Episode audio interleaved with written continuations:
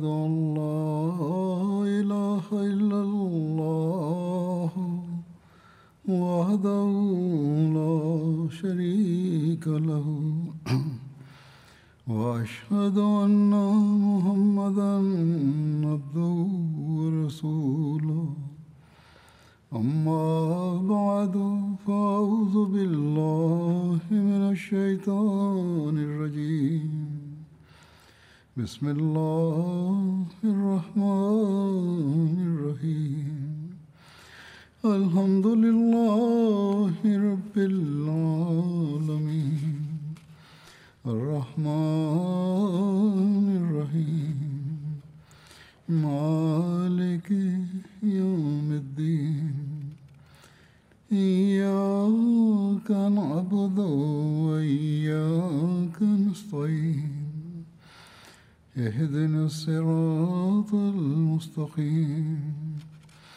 صراط الذين أنعمت عليهم غير المغضوب عليهم ولا الضالين.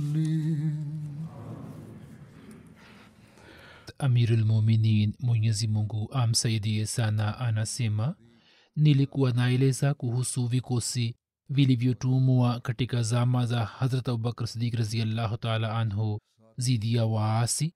Kikosi cha saba kilichokuwa zidi ya waasi.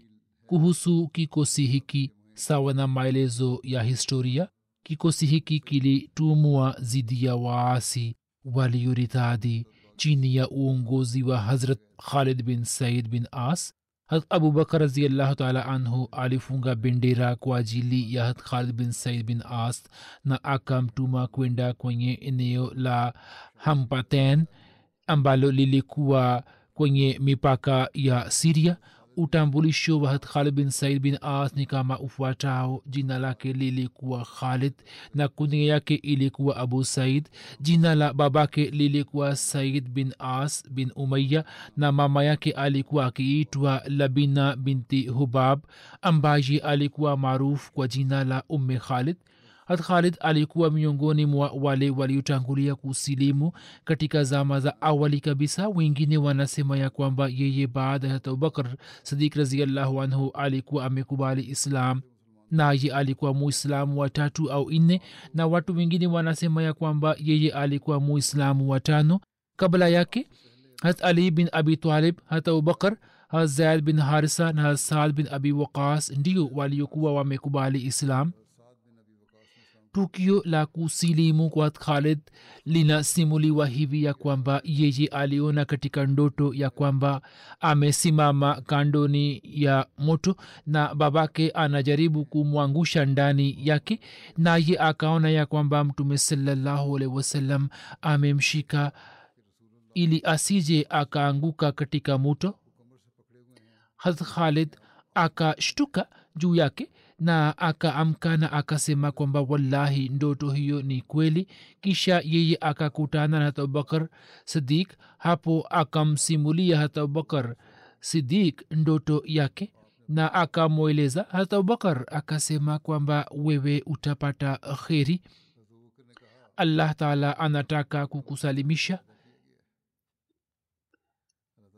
Muhammad waalihi wasallam ni mtume wa allah wewe umtii kwani ukisilimu utakapomtii yeye yeye atakusalimisha kutoka kuanguka motoni na baba yako ni mwenye kuingia katika moto huo. Hivyo khalid akamjia mtume salallahu wasalam mtume salallahu wasalam alikuwa katika eneo la ajiad katika maka ajiad ni jina la sehemu iliyo karibu na mlima wa safa katika makka ambapo mtume salallahu alehi wasallam alikuwa amechunga mbuzi. Hazrat khalid akamwambia mtume salallahu alehi wasallam ya kwamba e muhammad salallahu alehi waalehi wasallam unaita upande gani? Mtume salallahu alehi wasallam akasema kwamba mimi nawaiteni kwa allah ambaye ni mmoja na hana mshirika wake na muhammad salallahu alaihi wasallam ni mja wake na mtume wake. Na nyini muache kuabudu mawe haya ambao hawasikii wala hawaoni na hawawezi kuleta hasara wala faida yoyote. Na hawajui ya kwamba nani anawaabudu na ni nani asiyewaabudu? Hapo khalid akasema ya kwamba mimi natoa ushahidi ya kwamba hakuna apasaye kuabudiwa isipokuwa allah nami natoa ushahidi ya kwamba wewe ni mtume wa allah. Mtume salallahu wasallam akafurahi sana juu ya kusilimu kwa khalid. Baada ya kusilimu hat khalid akajificha. Baba yake alipojua kuhusu islam yake yeye akawatuma wanaye wengine wasiokuwa waislamu ili wamtafute hat khalid. Hivyo wao wakamtafuta na wakamleta kwa baba yao. Baba yake akaanza kumkaribia hat khalid na akaanza kumpiga na fimbo iliyokuwa mkononi mwake yeye akaanza kumpiga na fimbo ile hadi akaivunja fimbo na akasema kwamba wewe umemtii muhammad salllahu wasallam ilhali unaona jinsi kaumu yake inavyompinga yeye na mabaya ambayo wao wanayaeleza kuhusu miungu yao na mabaya ya mababu zao pia. Hat khalid akajibu ya kwamba wallahi mimi nimeshamtii mtume salallahu alaihi waalihi wasallam hapo baba yake akamkasirikia sana na akasema ya kwamba wewe ni mpumbavu tu ondoka kutoka hapa na nenda uendako na nenda upendapo mimi nitafunga chakula chako. Hapo hat khalid akasema kwamba kama wewe utafunga chakula changu allah atanijalia riziki ya kuishi. Hivyo babake akamfukuza kutoka nyumba yake na akawaambia vijana wake ya kwamba mtu yeyote asiongee naye. Had khalid akatoka huko na akaanza kuishi kwa mtume salallahu alaihi waalaihi wasallam. Kikawaida yeye akijificha kutoka kwa babake alikuwa anaishi karibu na makka ili babake asije akamkamata tena na akamtesa. Baba yake khalid alikuwa na tabia ya kuwatesa sana waislamu na alikuwa miongoni mwa watu wenye heshima ya maka safari moja yeye akaugua na kwa sababu ya marazi kwa sababu ya makali ya marazi yake akasema kwamba kama allah akiniponya katika marazi yangu hatujui alikuwa ametaja jina la allah au alikuwa ametaja jina la miungu yake lakini yeye akasema kwamba kama nikipona kutoka marazi haya basi mungu wa basi mungu wa ibne abi kabsha yani muhammad saa salam hata abudiwa katika maka mimi nitatumia ukali kiasi kwamba nitawafukuza waislamu wote kutoka maka khalid alipojua akafanya dua ya kwamba e allah usimpe uponyo usimponye yani akaomba dua zidi ya babake. Hivyo yeye akaafa katika marazi yake waislamu walipohamia uhabeshi kwa mara ya pili khalid pia akaenda pamoja nao pamoja naye mkewe umema binti khalid. Khuzaya pia alikuwepo. Ndugu mwingine wa khalid hat amr bin as pia akahamia pamoja naye. Had khalid katika zama za vita vya khaibar akatoka uhabeshi na akamjia mtume salallahu alehi wasallam pamoja na jafar bin abi talib. Alikuwa hakushiriki katika vita vya khaibar lakini mtume salallahu alehi wasallam katika mali ya ghanima alikuwa amempatia sehemu yake. Kisha katika umratul quza ushindi wa makka vita vya hunain taif na tabuk na kadhalik alikuwa pamoja na mtume salallahu alehi wasallam katika vita zote yeye alikuwa hakuweza kushiriki katika vita vya badar na akaendelea kuwa na wasiwasi juu ya kukosa bahati hiyo. Akamwambia mtume saa salam akisema kwamba ewe mtume wala sisi hatukuweza kushiriki pamoja nawe katika vita vya badar. Mtume saa salam akasema kwamba je hupendi ya kwamba watu wapate bahati ya hijra moja nawe upate bahati ya hijra mbili? Hazrat khalif thani katika dibaji ya tafsir quran majina ya waandishi wa wahi aliyoyaandika. Katika watu hawa kuna jina la khalid bin said bin as pia. Mtume salallahu wasalam alikuwa amemteua khalid bin said kwa kazi ya kukusanya sadaka za yemen. Hadi kifo cha mtume saa salam ye akaendelea na cheo hicho hicho. Baada ya kifo cha mtume saa salam akarejea madina. Hata abubakar akamwambia kwamba kwa nini umerejea madina? Yeye akasema kwamba yeye baada ya mtume saa salam hatafanya kazi kwa niaba ya mtu yeyote inasemwa ya kwamba yeye alisita katika kufanya baiati hata abubakar lakini banu hashim walipofanya baiati hata abubakar khalid pia akafanya baiati yake kisha baadaye hata abubakar katika nyakati mbalimbali akamtuma kwa kumfanya kuwa amiri wa majeshi mbalimbali. Hat khalid katika vita vya marjus safar katika zama za abubakar aliuawa shahidi na baadhi ya watu wanasema ya kwamba vita vya marjus safar kwa kuwa ilikuwa imetokea mwaka wa kumi na nne hijra katika zama za ukhalifa wa umar inasemwa ya kwamba khalid katika nchi ya siria alikuwa ameuawa shahidi katika vita vya ijnadin siku ishirini na nne kabla ya kifo cha abubakar katika tarikh tabri maelezo ya vita iliyopiganwa khalid dhidi ya waritadi yameelezwa hivi harat abubakar raziallahu anhu alipofunga bendera kwa ajili ya kuwashughulikia waritadi na akawachagua wale aliyowataka kuwachagua kati yao mmoja alikuwa khalid bin said. Hat umar akapinga uteuzi wake kama amiri na akasema kwamba wewe usimpe kazi yoyote. Hat abubakar raziallahu taala anhu akasema kwamba hapana yani akahitilafiana na rai ya hat umar na akamteua hat khalid juu ya kikosi cha kutoa misaada katika tema. Tema pia ni mji mashuhuri katika siria na madina.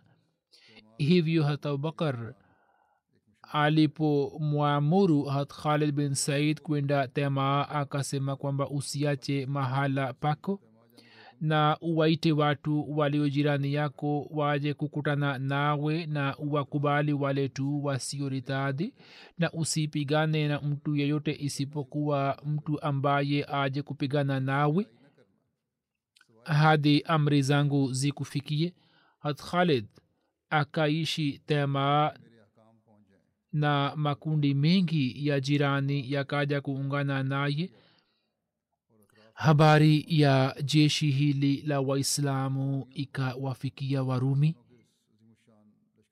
Wao wakaomba majeshi kutoka waarabu waliokuwa chini yao ili kupigana vita vya siria hat khalid akamjulisha abubakar kuhusu maandalizi ya warumi na ujio wa makabila ya uarabuni. Hata abubakar akamwandikia jibu ya kwamba wewe usonge mbele usiwe na hofu hata kidogo na umwombe allah msaada wake. Hat khalid akipata tu jibu hilo akaelekea mbele na alipofika karibu na maadui maadui wakashikwa na haiba na wote wakaacha sehemu zao na wakatawanika na wakakimbia hapa na pale. Hat akateka maeneo yao watu wengi waliokuwa wamejumuika kwa hat wakawa waislamu yani wakakubali uislamu. Taarifa ya mafanikio hayo hat khalid akamtumia hata abubakar hata abubakar akaandika ya kwamba wewe usonge mbele lakini usikwende mbele usiende mbele sana ili huku nyuma maadui wapate nafasi ya kuwashambulia waislamu. Kutoka vitabu vya historia katika zama za hata abubakar hizi ni habari zinazopatikana kuhusu khalid bin said kuhusu shughuli zake zidi ya waritadi pamwe na hizo katika zama za abubakar katika kumbukumbu kumbu za ushindi wa siria mchango aliotoa yeye habari zake zitaelezwa katika siku za usoni kikosi cha nane kilikuwa ni cha haturefa bin hajiz kilichotumwa zidi ya waasi walioritadi abubakar akafunga bendera moja kwa ajili yake na akamwamuru ya kwamba yeye apigane na banu sulaim na banu hawazan kuna riwaya isemayo kuwa kwa ajili ya kupambana na kabila la banu sulaim na banu hawazan abubakar alikuwa amemtuma maan bin hajiz kwa vyovyote vile alama ibne abdul bar katika al istiab ameandika jina la baba wa haturafa na maan kama hajis yani pamoja na za na alama ibni asir ameandika hajir pamoja na ra katika usdul ghaba hatubakar baada ya kuchaguliwa kuwa khalifa akamteua haturafa bin hajis kama mtendaji mkuu juu ya waarabu wa banu sulaim ambao walikuwa wamesimama imara juu ya islam. Mtu huyo alikuwa na jaziba na ikhilasi yeye akatoa hutuba za kusisimua imani mpaka waarabu wengi wa banu sulaim wakaja kuungana naye. Kuna riwaya nyingine isemayo ya kwamba hat abdullah bin abubakar anasimulia ya kuwa hali ya banu sulaim ilikuwa ndiyo hii ya kwamba baada ya kifo cha mtume salallahu wasalam baadhi yao wakaritadi na wakarejea katika ukafiri na baadhi ya watu wao wakaendelea kusimama kidete juu ya islam pamoja na amiri wao maan bin hajis au sawa na wengine nduguye turafa bin hajis?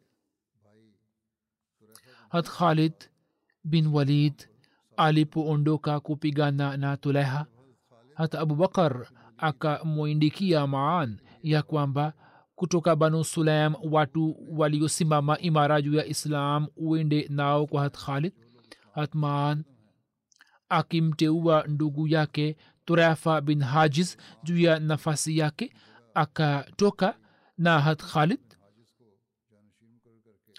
Kuna riwaya nyingine iliyosimuliwa na hat abdullah bin abubakar ya kwamba mtu mmoja wa banu sulaim akamjia hat abubakar yeye alikuwa akiitwa fajaa na jina lake lilikuwa yas bin abdullah.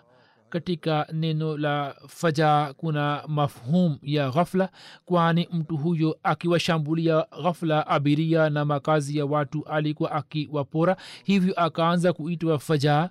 Kwa vyote vile mtu huyo akaja kwa abubakar na akasema ya kwamba mimi ni muislamu.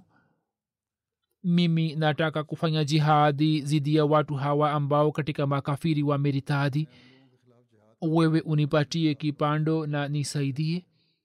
Hata abubakar akampatia kipando na silaha katika sehemu moja kuna maelezo yake yanasema ya kwamba hata abubakar akampatia farasi mbili au sawa na riwaya ya pili akampatia ngamia thelathini na silaha za wanajeshi thelathini na akampatia waislamu kumi pamoja na silaha. Mtu huyo akatoka huko na muislamu au mritadhi yote akija mbele yake yeye alikuwa akipora mali zao na mtu ambaye alikuwa anakataa yeye alikuwa anamua mtu huyo alikuwa anafanya hivyo na watu wote muislamu au mritadhi alikuwa akiwaua waislamu pia na pamoja naye alikuwepo mtu mmoja wa banu sharid ambaye alikuwa anaitwa najba bin abu mesa. Kuna riwaya inayosema ya kwamba faja akaelekea kwa kabila lake na njiani akaendelea kuwachochea waarabu waritadi ili kuungana naye idadi yake ilipozidi. Kwanza yeye akawaua wenzake waislamu na akapora mali zao kisha akaanza kufanya mauaji mara kabila hilo na mara kabila jingine. Kundi moja la waislam lilikuwa linaelekea madina. Yeye akawapora kwanza akapora kisha akawaua shahidi. Hata abubakar akapata taarifa yake.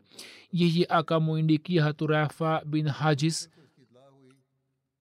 Au baadhi ya watu wanasema ya kwamba hata abubakar akatuma amri hii kwa maan yeye alikuwa amemtumia nduguye turefa kwa vitu vile hata ubakar akaandika ya kwamba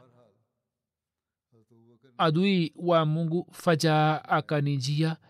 Yeye alikuwa anasema kwamba mimi ni muislamu. Yeye akaniomba kwamba nimwezeshe zidi ya wale walioritaadhi kutoka islam hivyo nikampatia vipando na silaha. Sasa nimejua kwa yakini kwamba adui huyo wa allah akawaendea waislamu na waritadi na akaendelea kupora mali zao na mtu akimpinga yeye alikuwa akimua.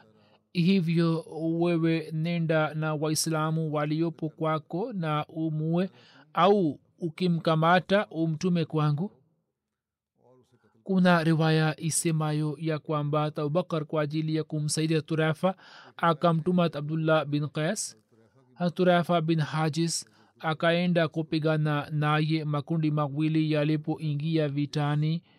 Kwanza wakapigana kwa mishale tu mshale mmoja ukaenda kumpiga najwa bin abu musa naye akauawa fujaa alipoona ushujaa na uimara wa waislamu yeye akamwambia haturafa ya kwamba kwa ajili ya kazi hii wewe hustahiki zaidi kuliko mimi. Wewe pia ni amiri aliyeteuliwa na abubakar na mimi pia ni amiri niliyeteuliwa naye. Kwa ujanja mkubwa yeye akajaribu kuwazuia kupigana vita. Turafa akamwambia fajaa kwamba kama wewe ni mkweli basi jisalimishe. Mimi nimetumwa na abubakar ili nikukamate. Jisalimishe na uende kwa hata abubakar? Na huko huko? Hukumu itatolewa ya kwamba wewe ni amiri au la? Hivyo fuja akaelekea madina pamoja na turafa wote wawili walipomjia hata abubakar hata abubakar akamwamuru haturafa ya kwamba umpeleke fajaa katika baki na umchome katika moto huyo akatendewa hivi kwani ye alikuwa amewafanya waislamu hivi hivi.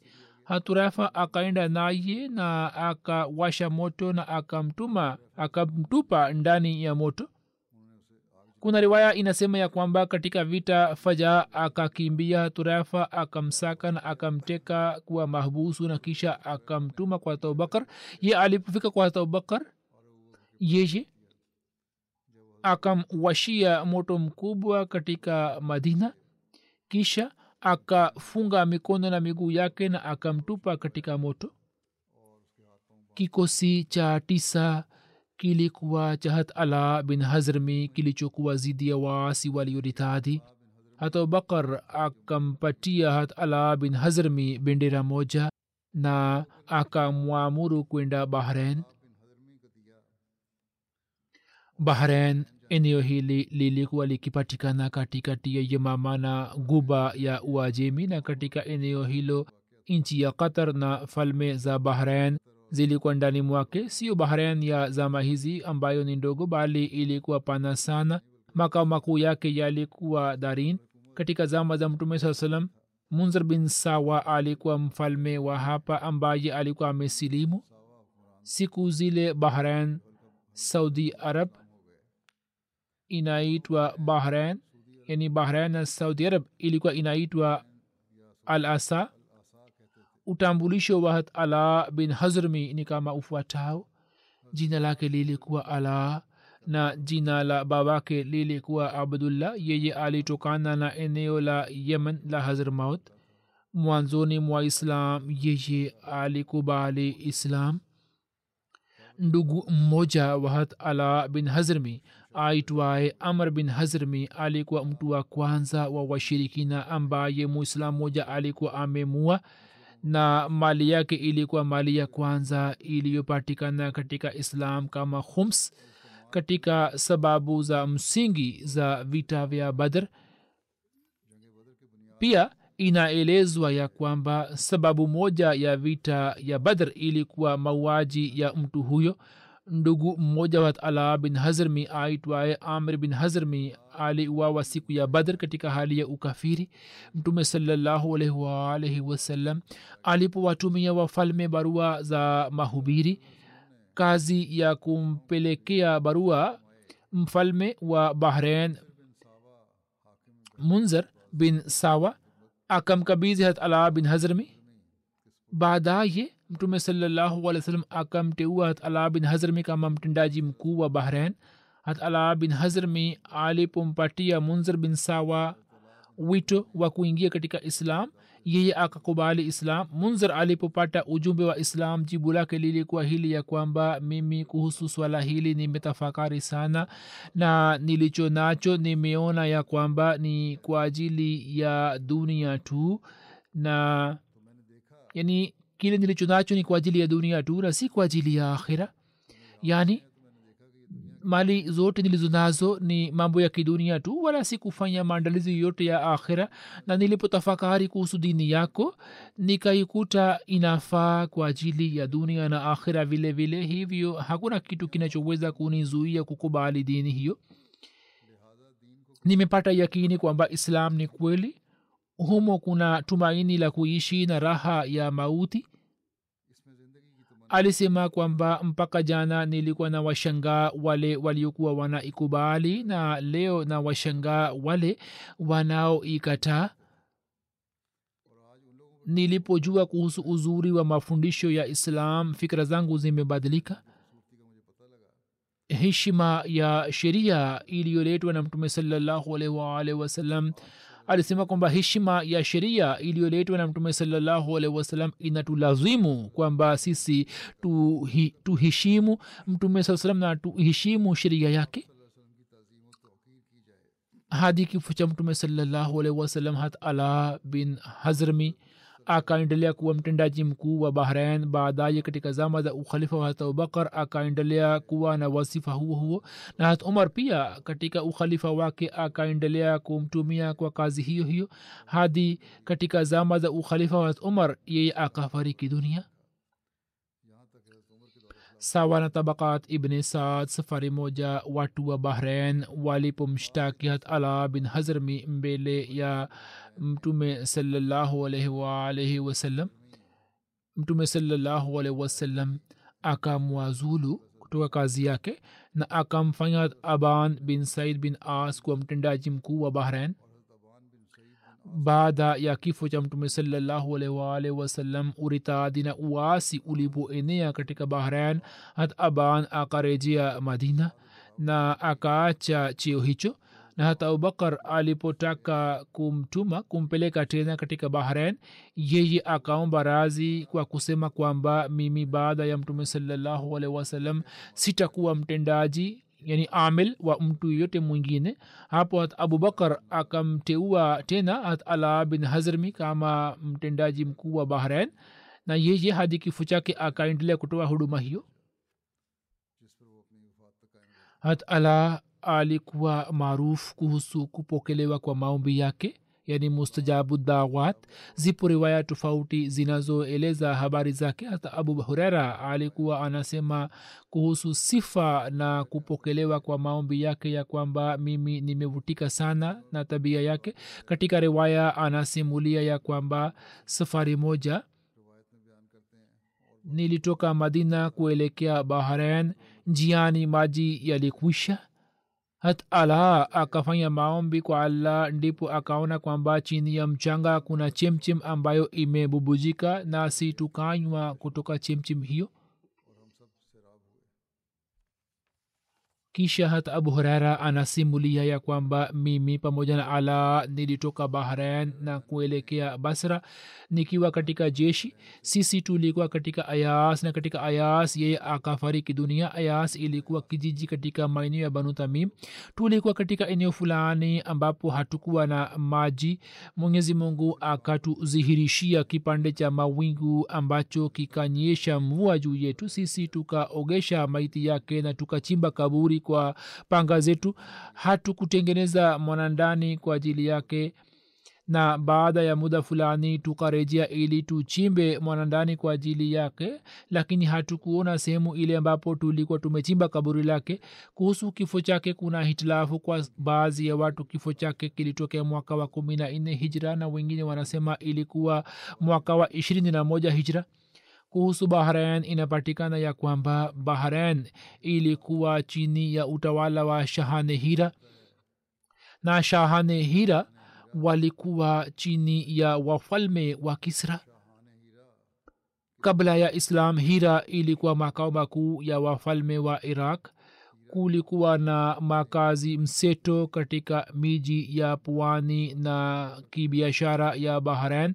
Walikuwepo waajemi na wakristo pia walikuwepo mayahudi na walikuwa wakiishi jat na waajemi walikuwa wakitawala biashara ya arab.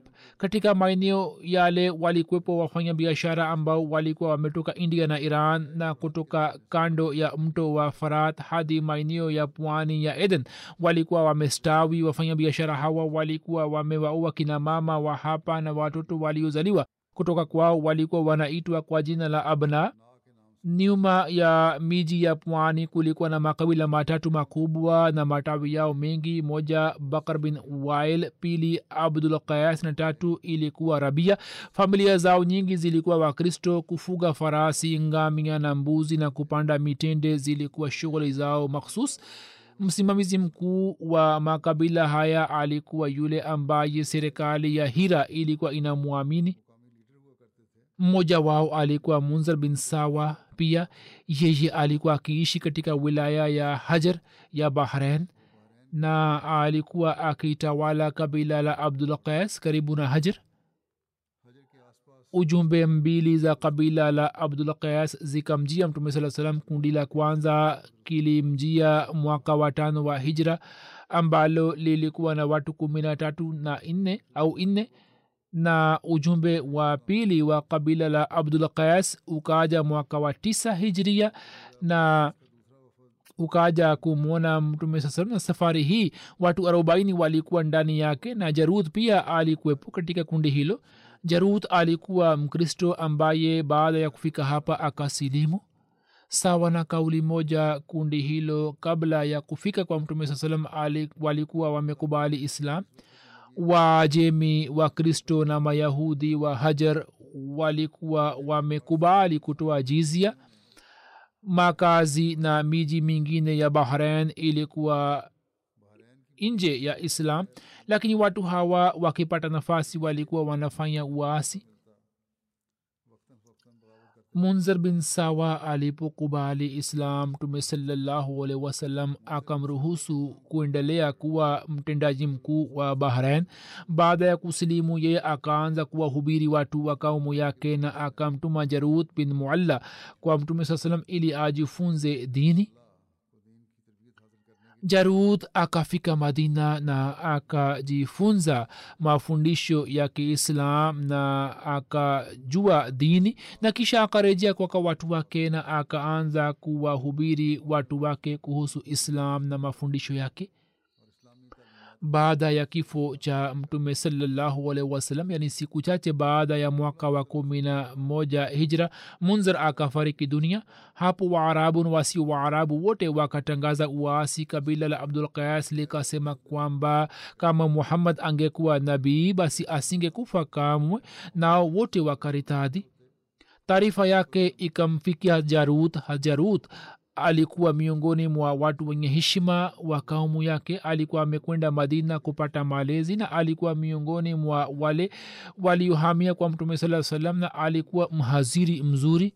Hajarut akawakusanya watu wote waliokuwa wameritadi ili awaambie kwamba kwa nini kifo cha mtume saa kimetokea na akasimama ili atoe hutuba na akasema kwamba e ni kundi la abdul qais mimi nawaulizeni jambo moja kama mnalijua basi muniambie na kama hamlijui basi msiniambie wao wakasema kwamba utuulize unachotaka kutuuliza. Jarud akasema kwamba je mnajua ya kwamba katika zama za nyuma manabii wa allah wamekushafika duniani? Watu wakasema ndio hajarud akasema kwamba je mna elimu yao au mmewaona? Wao wakasema hapana sisi hatukuwaona lakini tunayo elimu kuhusu ujio wao hajarut akasema kwamba kisha ilikuwaje kwa manabii hawa? Watu wakasema kwamba wao walifariki. Hajarut akasema kwamba muhammad saa salam pia amefariki dunia kama manabii wale walivyokufa. Na mimi natoa shahada ya kwamba la ilaha illallah wa anna muhammadan abduhu wa rasuluh hakuna apasaye kuabudiwa isipokuwa allah na kwa yakini muhammad saa salam ni mja wake na mtume wake baada ya kusikiliza hutuba ya jarud kaumu yake wakasema baada ya kumuliza maswali na kupata majibu wakasema kwamba sisi pia tunatoa shahada ya kwamba hakuna apasae kuabudiwa isipokuwa allah. Na bila shaka muhammad saa salam ni mja wake na mtume wake. Na sisi tunakukubali kama kiongozi wetu na amiri wetu. Na hivyo watu hawa wakaendelea kusimama imara juu ya islam na janga la uritadi halikuwafikia wengine waarabu na wasi waarabu wote wakafunga nia ya kumaliza serikali ya madina. Utawala wa iran ukaunga mkono nao na kiongozi mmoja mwarabu akakabiziwa kazi hii ya uasi. Katika hajar mwakilishi mmoja wa mtume salallahu aban bin said bin as akiona mawingu ya uasi ya kitanda akarejea madina banu abdul qais japokuwa baadhi yao walikuwa wamekubali islam lakini makabila mengine ya bahrain chini ya uongozi wa hutam bin rabia wakaendelea na uritadi wao na wakamfanya munzar bin noman kuwa mfalme wao yani wakachukua ufalme tena na wakamfanya munzar bin noman kuwa mfalme wao. Kuna riwaya inayosema kwamba wao waliponuia kumfanya munzar bin noman kuwa mfalme wao kundi moja la viongozi wao likaaja kwa mfalme kisra wa iran. Wao wakaomba ruksa ya kuhudhuria katika kasri yake yeye akawaruhusu. Wao wakaaja mbele ya mfalme wakionyesha heshima kubwa kwa mfalme kisra akasema kwamba e ni kundi la waarabu kitu gani kimewaleteni hapa? Wao wakasema kwamba e mfalme mtu yule wa arab amekufa ambaye quraish na makabila ya munzir yalikuwa yanamheshimu. Muradi wao ilikuwa ni mtume salallahu wasallam. Na kisha wakasema kwamba baada yake mtu ambaye amechaguliwa kuwa khalifa wake ni mtu aliye dhaifu na rai yake pia ni dhaifu wakatoa rai kuhusu hata abubakar na watendaji wake wamerejea kwa wenzao ili wapate mwongozo. Leo eneo la bahrain limetoka kutoka utawala wao isipokuwa kundi dogo la abdul qayas tu na hakuna aliyesimama juu ya dini ya islam na mbele yetu wao hawana thamani yoyote nasi kuhusiana na wanajeshi tuna idadi kubwa yani tuna mamlaka juu yao. Wewe umtume mtu ambaye akitaka kuiteka bahrain basi hakuna atakayeweza kumzuia. Hapo kisra akasema kwamba nini mnampendelea nani? Ambaye nitume pamoja nani? Wao wakasema kwamba ni juu ya mfalme tu kama unavyotaka wewe. Kisra akasema kwamba mnasemaje kuhusu munzar bin noman wao wakasema kwamba e mfalme sisi tunamtaka huyo huyo wala hatutaki mtu mwingine. Kisha kisra akamwita munzer bin noman. Yeye alikuwa kijana ambaye muda si mrefu ndevu yake ilikuwa imeota. Mfalme akampatia mawazi ya kifalme na akambisha taji na akampatia wapanda farasi mia moja na wanajeshi elfu saba na wanajeshi wengine na akamwamuru kwenda bahrain pamoja na kabila la bakra bin wail na pamoja naye alikwepo abu zabaya hutam bin zaid jina lake lilikuwa shuri bin zubaya. Huyo alitokana na banu kayas bin thalba na hutam ilikuwa lakabu yake. Yeye baada ya kukubali islam alikuwa ameritadi tena na zabian bin amr na musme bin malik pia walikuwa pamoja naye kwanza kabisa wao wakajaribu kuwapotosha jarut na kabila la abdul qais kutoka islam lakini hawakufanikiwa. Hapo hutam bin zubaya akajaribu kuwateka kwa kutumia nguvu. Yeye akawachochea wafanya biashara wa nje na watu ambao walikuwa hawakukubali islam katika katif na hajar ili waungane naye na wao wakaungana naye watu wa kabila la abdul qais wakamjia kiongozi wao hajarut bin mualla wakiwa na idadi ya elfu nne pamoja na wenzao na watumwa wao na kabila bakar bin wail wakajumuika kama wairani elfu tisa na waarabu elfu tatu. Kisha makundi mawili yakapigana vita kali na kabila bakar bin wail likapata hasara kubwa. Na kati yao na kutoka wairani wingi wakauawa kisha wakapigana vita kali kwa mara ya pili na safari hii abdul qais likapata hasara kubwa hivyo wakaendelea kupigana vita na vita hiyo ikaendelea kwa siku nyingi. Kati yao hadi watu wengi wakauawa na watu wa kabila la abdul qais wakawaomba bakr bin wail ombi la kustawisha amani wakati ule abdul qais wakajua kwamba wao hawana nguvu dhidi ya bakr bin wail hivyo wao wakashindwa hadi katika ardhi ya hajar wakaenda kujificha na kujikinga katika ngome iitwayo jawasa. Jawasa ni makazi ya bahrain ambapo baada ya msikiti wa mtume salallahu alih salam ijumaa ya kwanza ilikuwa imesaliwa hivyo kuna riwaya ya bukhari iliyosimuliwa na hatibni abbas yeye anasema kwamba inna awala jumuatin jumiat baada jumuati fi masjidi alaihi wasallam fi masjidi abdul qais bijawasa min albahrain yani baada ya msikiti wa mtume salallahu salam ijumaa ya kwanza ilikuwa imesaliwa katika msikiti wa kabila abdul qais kwenye makazi ya jawasa ya bahrain. Banu bakar bin wail wakaja mbele pamoja na wairani na wakawafikia hadi ngome yao na wakawazingira na wakafunga chakula chao. Mtu mmoja wa banu bakr bin kilab aitwaye abdullah bin auf abdi ambaye pia jina lake linatajwa kama abdullah bin hazaf yeye akielekea kwa abubakar na watu wa madina akasoma shairi na katika shairi yake akaeleza hali ya subira na azma yake na unyonge wake. Kwa kuwa shairi aliyoindika ni ndefu ambayo tafsiri yake ni kama ifuatayo ya kwamba ewe mwenye kusikia uwafikishie abubakar na vijana wote wa madina ujumbe wangu ya kwamba vijana ambao katika jawasa kwenye hali ya njaa na kuzingirwa wamefikia jioni je nitapata msaada wote kutoka kwako kwa ajili yao? Na katika kila njia damu zao zimemwagwa kana kwamba ni miale ya jua? Na banu zuhul na ijel na shiban na qais makabila haya yakiwazulumu yamewazingira na uongozi wa makabila haya unafanywa na ghurur.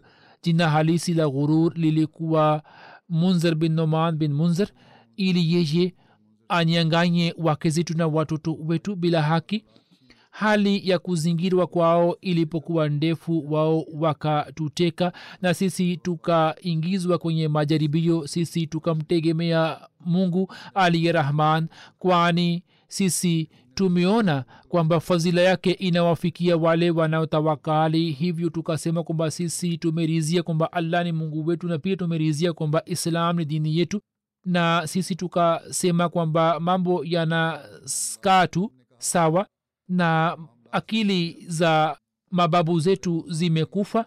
Sisi tukiwa juu ya islam tutaendelea kupigana nani hadi nini muuawe au sisi tu uwawe tutaendelea kupigana nani na upanga ambao unakata ngao? Shairi hiyo yeye alituma kama ujumbe? Hata abubakar aliposoma shairi hiyo kwa kujua hali ya abdul qais akapata ghamu na huzuni kubwa akamwita ala bin hazrmi na akamkabizi jeshi na akamwambia aende bahrain ili kuwasaidia abdul qais pamoja na wahajiri na answar elfu mbili na akamwongoza kwamba kutoka makabila ya uarabuni ukipita karibu na kabila lolote uwahimize ili wapigane vita zidi ya banu bakar bin wail kwani wao wamekuja pamoja na munzer bin noman bin munzer ambaye ameteuliwa na mfalme wa kisra wa iran mfalme kisra wa iran. Yani mfalme huyo ameweka taji juu ya kichwa chake na amenuia kufuta nuru ya allah na amewaua mawalii wa allah. Hivyo wewe endelea kusoma la hola wala quwata illa billah yani hakuna nguvu ya kuepukana na mazambi wala nguvu ya kutenda mema isipokuwa kwa msaada wa allah pekee. Usome hayo na uondoke. Hat ala bin hazrmi akaelekea na alipopita karibu na yamama hasamama bin asar bin hanifa pamoja na kundi lake. Mmoja akaja kuungana naye na kayas bin asim pia pamoja na kabila lake la banu tamim akaja kushiriki katika jeshi la ala bin hazrmi hapo kabla kais bin asim alikuwa miongoni mwa wale waliokataa kutoa zaka na yeye alikuwa amekataa kupeleka zaka katika madina na alikuwa amewarudishia watu wake mali za zaka lakini khalid bin walid alipoteka banu hanifa katika yamama kais bin asim akaona kwamba inafaa kwake yeye aungane na waislamu tena na akakusanya zaka kutoka kabila lake la banu tamim na akashiriki katika jeshi la ala bin hazrmi hat ala akatumia njia ya dahna na kupeleka jeshi lake kuelekea bahrain. Dahna ni sehemu inayopatikana karibu na makazi ya banu tamim inayopatikana njiani kwenda basra kutoka makka.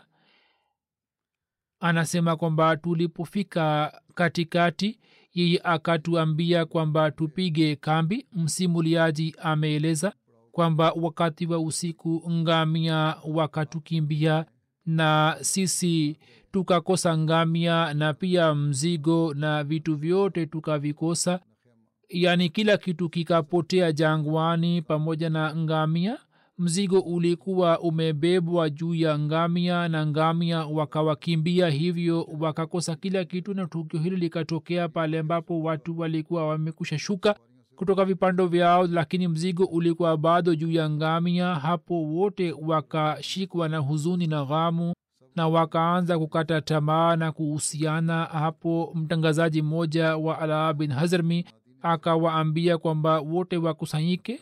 Sehemu moja wote wakakusanyika ala akasema kwamba mimi naona kwamba nyini mna huzuni. Kuna sababu gani?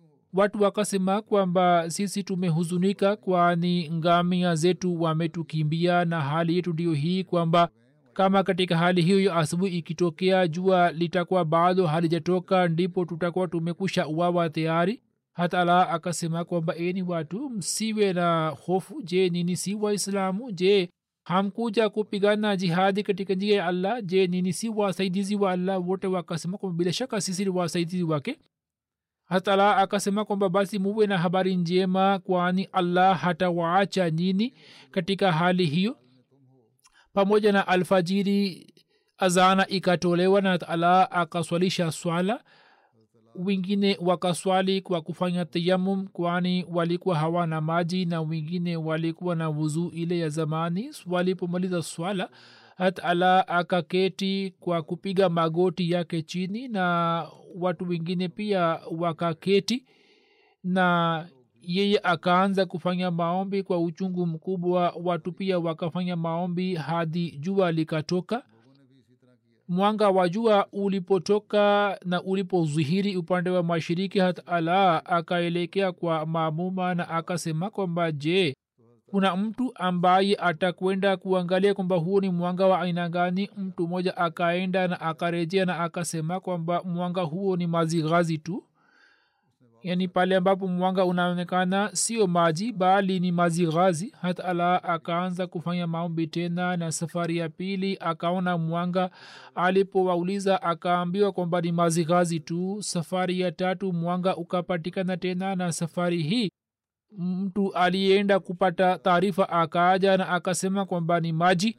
Hata ala akasimama na watu wengine pia wakasimama na wakafika karibu na maji wote wakaanywa na wakaoga kule chemchem fulani ilikuwa imebubujika na muda si mrefu ngamia zao pia wakaja kwao wakikimbia na wakaja kuketi karibu yao kila moja akashika kipando chake na hata mizigo yao pia ilikuwa haikupotea.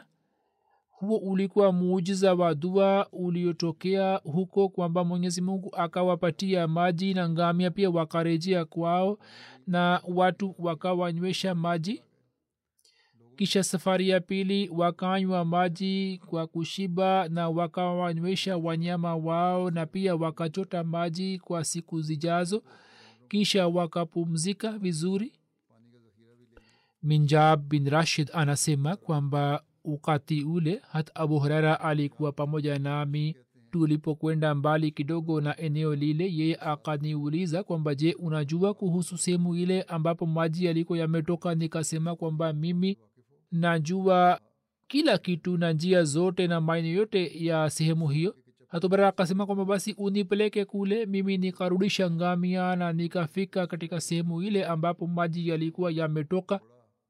Baada ya kufika huko tukaona kwamba kulikuwa hakuna alama yoyote ya maji. Nikamwambia abu hurara kwamba wallahi ijapokuwa sioni alama yote ya maji hapa lakini hata hivyo nitasema kwamba hiyo ni sehemu ambapo tumechota maji.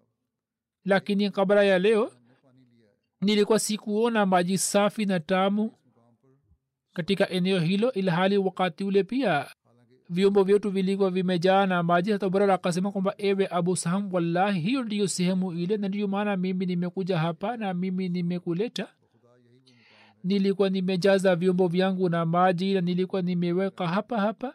Nikasema kwamba kama huu ni muujiza wa allah na ni rehma itokaye kwa allah basi nitajua tu na kama ni maji ya mvua hapo pia nitajua uhakika wake. Na tulipoangalia tukajua kwamba kwa kweli huo ulikuwa muujiza wa allah ambao allah alikuwa ameudhihirisha kwa ajili ya kutusalimisha hapo hurara akamhimilia allah na sisi tukarejea na tukaja kupiga kambi katika hajar. Hat ala alikuwa amemwindikia hata abubakar barua moja ambayo inasema kwamba amabad mwenyezi mungu kwa ajili yetu katika bonde la dahna ametuzihirishia chemche moja ya maji na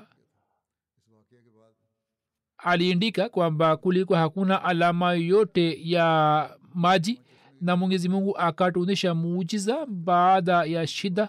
Hata ala alikuwa amemwindikia tobakar baruba akisema kwamba baada ya kuona shida mungu akatunisha muujiza ambao ni sababu ya nasaha kwetu. Ili sisi tumhimidie allah hivyo wewe pia ufanye maombi mbele ya allah na kwa ajili ya wasaidizi wa dini yake umombe allah ili allah awasaidie.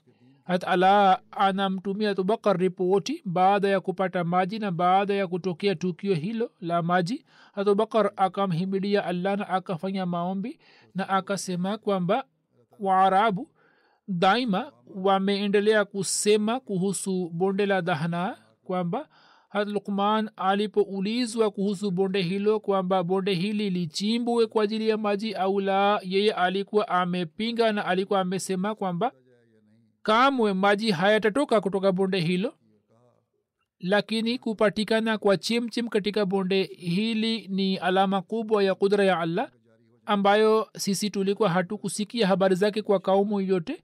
Miujiza ya aina hiyo ilikuwa inatoka kwa masahaba ambao walikuwa wanatoka kwa ajili ya allah huzur amesema kwamba sehemu iliyobaki nitaieleza katika siku za usoni inshallah